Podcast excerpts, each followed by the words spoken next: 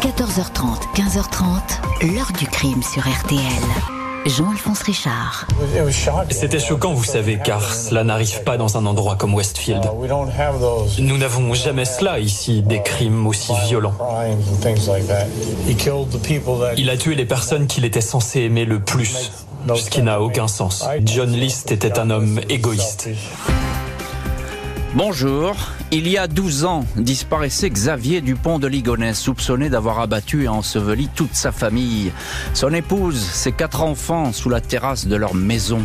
Ce n'est toutefois pas de lui dont je vais vous parler aujourd'hui, mais de l'homme qui l'a peut-être inspiré pour perpétrer ce crime hors norme et imaginer sa cavale.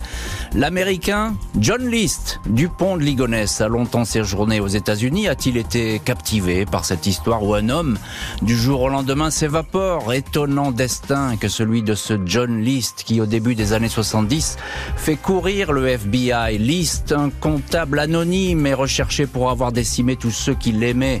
Sa mère, son épouse, ses enfants. Il a disparu totalement évanoui dans le paysage, un fantôme. Mais contrairement à Dupont de Ligonnès, l'Américain sera retrouvé presque 20 ans après sa fuite, alors que beaucoup le croyaient mort. A-t-il servi de modèle au plus célèbre des fugitifs français? John List, le visage américain de Dupont de Ligonnès. Post-scriptum, maman est dans le couloir du grenier. Elle était trop lourde à transporter. 14h30, 15h30. L'heure du crime sur RTL. Dans l'heure du crime aujourd'hui, retour sur la surprenante affaire John List. Son exemple pourrait avoir inspiré Xavier Dupont de Ligonnès. À l'hiver 71, ce comptable américain installé dans une petite ville de la côte Est disparaît brutalement. Derrière lui, il a laissé un massacre. Mardi 7 décembre 1971, les officiers Georges Zelesnik et Charles Haller stoppent leur voiture au 431 Hillside Avenue à Westfield, une petite ville du New Jersey dans la grande banlieue de New York. Ils se retrouvent devant l'une des plus anciennes et imposantes maisons du coin, la villa Breeze Knoll, un manoir de 19 pièces dans lequel en ce début de soirée, aucune lumière n'est allumée. Ce sont les voisins qui ont appelé la police. Ils n'ont plus vu les propriétaires, la famille List, depuis presque un mois. Le professeur de théâtre de la fille List est également euh, inquiet il n'a plus de nouvelles de son excellent élève. Les policiers pénètrent dans la villa par une baie vitrée. Ils progressent dans la pénombre, dans un décor qui ressemble à celui d'une maison hantée. La température est glaciale. La climatisation a été bloquée sur 10 degrés. Une musique sacrée est diffusée à tous les étages par l'interphone intérieur, lequel est branché sur une radio religieuse. Les policiers pénètrent dans une immense salle de bal, presque totalement vide. Le sol est couvert de parquet, le plafond est en verre et en miroir. Une odeur de putréfaction se fait soudain sentir. Derrière un rideau, il y a quatre corps disposés sur des sacs de couchage. Celui tout d'abord de la maîtresse de maison, Hélène List, 45 ans, son visage est couvert d'un mouchoir. Puis ceux disposés de façon perpendiculaire de Patricia Paty, l'apprentie comédienne, 16 ans, John Junior, 15 ans, et Frédéric, 13 ans. Une lettre manuscrite adressée au pasteur et signée du père de famille, John List, se termine par ces mots. Post-scriptum, maman est dans le couloir du grenier, troisième étage. Elle était trop lourde à transporter. Ici est effectivement retrouvée Alma List, 84 ans, la mère de John List. Les légistes établissent que toutes les victimes ont été tuées par balle, une exécution méthodique, de sang-froid millimétré, se souvient le chef de la police, James Moran. Deux armes ont été utilisées, un pistolet 9 mm Steyr de collection et un revolver Colt calibre 22 qui avait appartenu au père de John List. Les deux femmes ont été abattues en premier, l'épouse une balle dans la nuque, la mère une balle sous l'œil droit. La fille a été touchée à l'arrière du crâne, tout comme le cadet, Frédéric. John Jr. lui a reçu 10 on se demande pourquoi son père s'est acharné ainsi sur son fils préféré. Car à ce stade, il ne fait aucun doute que c'est bien John List qui est l'auteur de la tuerie. Il le confesse dans la lettre laissée au pasteur Eugène Revinkel. Je suis navré de vous donner du travail, écrit John List. Il déplore que Dieu n'ait pas entendu ses prières.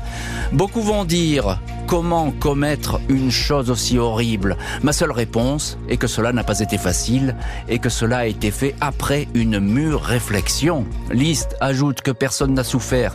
Il précise que ce fut plus long pour John Jr. qui a lutté pour ne pas mourir. Il précise encore avoir tué tout le monde le 1er novembre, la Toussaint, un jour idéal pour qu'il rejoigne le paradis, écrit-il. La lettre est gardée secrète par la police. John Lee s'est en fuite, introuvable, il a beaucoup d'avance. Les victimes n'ont été découvertes que 29 jours après leur exécution. Tout le monde se demande comment ce comptable effacé de 45 ans, vice-président d'une petite banque de Jersey City, toujours tiré à quatre épingles, austère et peu bavard, a pu se transformer en tueur en série. Il avait acheté l'immense villa Breeze Knoll cinq ans plus tôt et continué à payer les traites. Il avait perdu son travail depuis quelque temps, mais n'en avait parlé à personne. Les voisins le voyaient partir tous les matins pour prendre son train. Après les meurtres, il a retiré à la banque tout l'argent qui restait sur le compte de sa mère, Alma, qui le considérait comme un fils modèle. Trois jours après la découverte des corps, sa Chevrolet Impala verte est retrouvée sur le parking de l'aéroport JFK à New York. Mais List n'a pris aucun avion. Début du mystère et début surtout de la traque pour retrouver John List, un tueur en série en cavale. C'est le FBI qui s'empare tout de suite du dossier et va mener l'enquête dans tous les États-Unis. Recherches compliquées et qui vont s'éterniser. La police a la certitude que List n'est pas mort et il ne va pas pouvoir se cacher indéfiniment et pourtant pas si facile de lui mettre la main dessus. John List, chrétien convaincu, membre fidèle et assidu de l'église luthérienne, a indiqué dans sa lettre d'adieu au pasteur Revinkel qu'il avait tué tout le monde pour sauver leurs âmes, celle d'une épouse atteinte par la syphilis qui devenait aveugle, sombrait dans l'alcool et doutait de la parole de Dieu, ou encore celle de sa fille Patty qui voulait devenir actrice et aller s'éloigner de l'église. À aucun moment, il n'évoque son propre suicide, acte interdit dans sa religion. Le FBI sait que l'homme est parti avec quelques économies, 2000 dollars retirés sur son compte le jour des crimes, mais il ne peut pas aller bien loin. Le meurtrier a pris soin d'effacer ses empreintes dans la maison et dans sa voiture. Il a aussi fait disparaître toutes les photos où il apparaît. Les cadres sont vides. 40 ans plus tard, Xavier Dupont de Ligonnès fera de même. Le FBI doit se contenter de son dossier militaire qui comprend une vieille photo d'identité et d'un permis de port d'armes où figure une empreinte digitale. Aucune trace du fugitif. Au fil des années, la police va toutefois établir qu'il a quitté le New En train pour le Michigan, puis le Colorado, mais ici la piste se perd. Février 1987, une habitante de Denver, à plus de 1600 km de Westfield, sursaute en lisant un magazine acheté à la supérette du coin. Le journal relate l'affaire John List. Une photo vieillie le représente sous les traits qu'il pourrait avoir aujourd'hui, c'est-à-dire à, à l'âge de 61 ans. Vanda Flannery reconnaît immédiatement son voisin, Robert P. Clark, un employé d'une usine d'emballage, un bigot qui fréquente avec son épouse Delores l'église luthérienne. Vanda connaît bien Delores et lui montre l'article. Elle raconte que l'épouse est devenue pâle. Elle s'est écriée « Oh mon Dieu, oh mon Dieu !» puis s'est reprise en affirmant « Oh non, ça ne peut pas être lui. Vanda Flannery n'a pas insisté, puis elle a oublié l'histoire. Pendant deux ans, jusqu'au 21 mai 1989. Ce soir-là, la chaîne Fox diffuse l'émission America's Most Wanted, les fugitifs les plus recherchés d'Amérique. Le cas John List est programmé, un buste de cire est sur le plateau. C'est le visage du fugitif à 63 ans. 200 signalements immédiats parviennent à la police, dont celui de Vanda Flannery. Elle donne la nouvelle adresse de Robert Clark. Il a déménagé avec sa femme à Richmond, en Virginie, il y a un an. Il a trouvé là-bas un job de comptable. 1er juin 89, le FBI se présente à la maison des Clark dans le quartier tranquille de Brander Mill. L'épouse ouvre la porte détective. Elle ne comprend pas ce qui lui arrive. Son mari, dit-elle, est veuf. Son épouse est morte d'un cancer.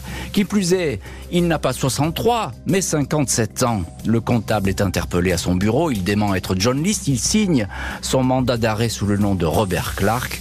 Mais il est trahi par deux cicatrices derrière l'oreille et à l'abdomen et par ses empreintes digitales. 16 février 90, Robert Clark avoue qu'il est bien John List.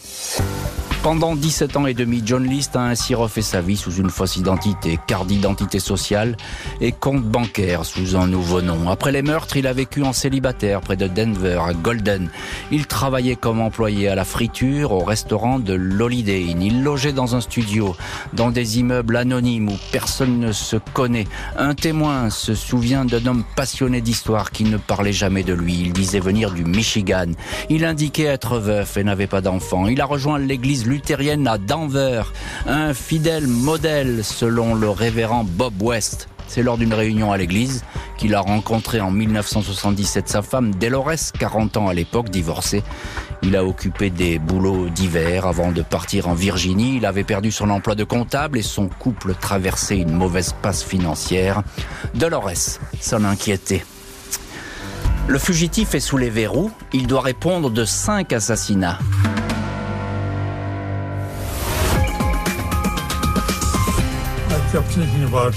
J'y pensais depuis un mois, puis un jour j'ai décidé que si je tuais ma famille, je les sauverais de tout problème.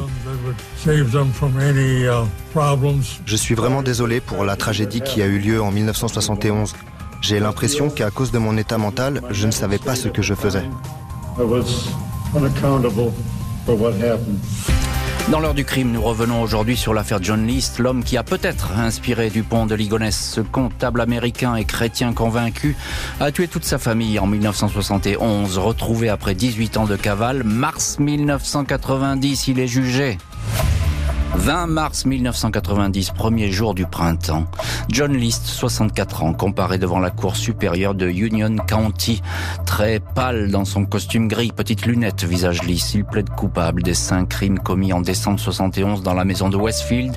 Il raconte avec beaucoup de détails sa dégringolade financière, la fermeture de la banque dans laquelle il travaillait, l'impossibilité de payer les traites.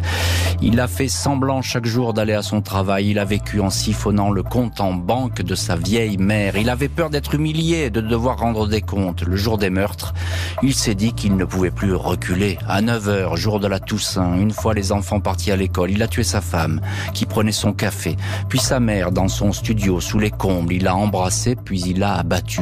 Il a déjeuné dans la cuisine, là où il avait tué son épouse, tout en attendant le retour des enfants. Il a abattu sa fille, puis le cadet Frédéric. Son arme ne marchait pas bien quand il a tiré sur John Junior. Il a rangé les corps, nettoyé le sang, prévenu les écoles et le laitier que la famille s'absentait. Il a passé la nuit dans la villa. Le lendemain, il a pris son petit déjeuner, empoigné un sac d'affaires de rechange, puis il a quitté les lieux. Les psychiatres indiquent que John List savait très bien ce qu'il faisait. Il se savait pris au piège, étranglé financièrement, apeuré à l'idée que les idées religieuses quittent la famille. Alors, il a tué tout le monde. Il ne pouvait plus faire marche arrière. Il ne pouvait pas considérer que ce massacre, guidé par des régions religieuses et morales, était abominable et absurde, dit un psy. La procureure Eleanor Clark indique que List a agi comme un ange noir décidant de la vie ou de la mort de sa famille. Il est présenté au jury comme un cerveau diabolique guidant une main tout aussi diabolique. 12 avril, après trois semaines de procès, John List est déclaré coupable. Il est condamné cinq fois à la prison à vie. John List, le tueur en série, prend le chemin d'un pénitencier dont il ne sortira jamais, mais a-t-il fait des émules? En 89-90, un peu plus de 20 ans avant de tuer son épouse et ses quatre enfants, Xavier Dupont de Ligonnès voyageait aux États-Unis, un long road trip en Amérique avec deux amis, au moment où John List était jugé devant la cour criminelle d'Union City. Dupont de Ligonnès aurait-il été fasciné par cette histoire John List dont parlaient les journaux? Rien ne permet de l'affirmer de façon catégorique, mais le fait est que les deux histoires présentent des ressemblances troublantes. Une tuerie dans une maison familiale, des corps rangés les uns à côté des autres, deux maris empreints de religiosité qui pourraient aller jusqu'au mysticisme, deux hommes aux prises avec des difficultés financières, criblés de dettes et sans avenir professionnel.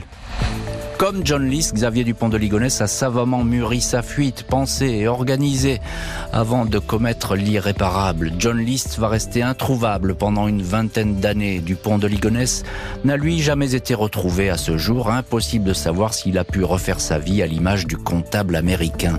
Les similitudes entre les deux affaires sont à nos yeux très troublantes, concède dans le journal 20 minutes Jean-Michel Laurence et Béatrice Fontenot, co-auteurs du livre Sans pitié pour les siens, le mystère Xavier Dupont de Ligonnès. Les deux hommes qui avaient voyagé aux États-Unis avec de Ligonnès, Emmanuel Teneur et Michel Rétif, les deux proches du fugitif, n'ont jamais pu être interrogés sur le modèle John List. Ils sont décédés dans les années suivant la disparition de leur très cher ami Xavier. L'Américain va mourir trois ans avant la disparition de son émule français. 21 mars 2008, trois ans avant qu'éclate en France l'affaire Xavier Dupont de Ligonnès, John List, 82 ans, meurt des suites d'une pneumonie à la prison de Trenton. Ce fidèle de l'église luthérienne, incarcéré 18 ans plus tôt, ne s'était jamais fait remarquer en détention. Lors de son procès, il n'avait exprimé aucun regret. Pas de repentir non plus lors d'une interview accordée en 2002 en prison à la journaliste vedette Connie Chung.